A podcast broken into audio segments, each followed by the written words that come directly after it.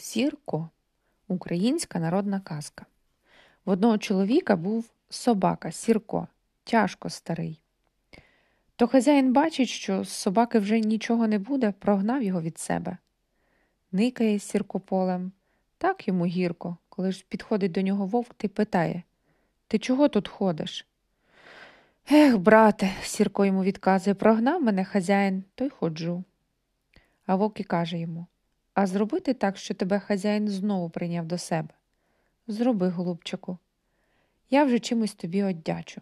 Ну, дивись, каже вовк, як вийде твій хазяїн з жінкою жати, і вона дитину покладе під копою, то ти будеш там ходити, щоб я знав, де те поле.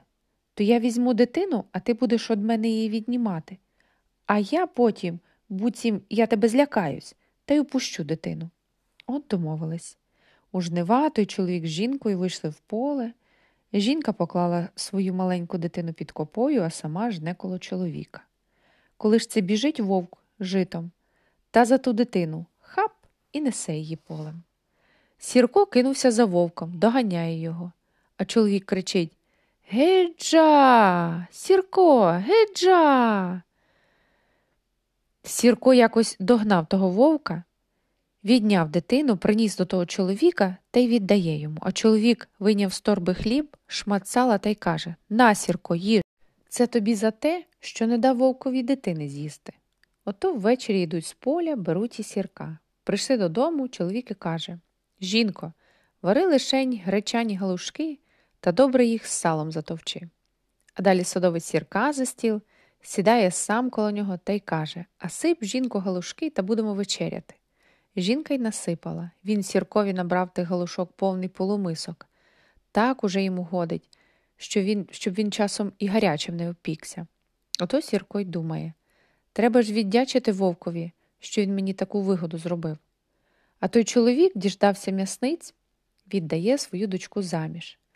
Сірко пішов у поле, знайшов там вовка та й каже йому Прийди в неділю ввечері до нашого огороду а я тебе введу в хату та віддячу за те, що ти мені добро зробив. Отоді ждав вовк неділі, прийшов на те місце, куди йому Сірко сказав, а в того чоловіка саме було весілля. Сірко вийшов до вовка, вів його, щоб ніхто не бачив у хату та й посадовив під столом. А сам узяв зі столу пляшку горілки, м'яса доволі та й несе під стіл. Люди побачили і хотіли його бити. Та чоловік каже Не бийте, сірка.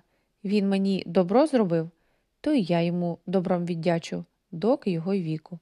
А сірко тим часом усе, що на столі найсмачніше, бере та подає вовкові.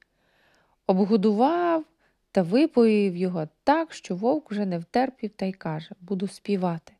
Не співай, каже Сірко, бо буде тобі лихо. Краще я дам тобі ще пляшечку, тільки мовчи. От випив ще й ту пляшку та й каже От тепер уже справді буду співати. Та як завиє під столом, гау, люди посхоплювались, деякі повтікали, а деякі хотіли вовка бити. А Сірко зараз і ліг на вовка, наче хоче його задушити. Той чоловік і каже Не бийте вовка, бо ви мені сірка вб'єте. Сірко й сам дасть йому раду, ось не займайте. Ото вивів Сірко вовка аж за поле та й каже Ти мені добро зробив, а я тобі. Та й розпрощалися. От і казочці кінець, а хто слухав молодець.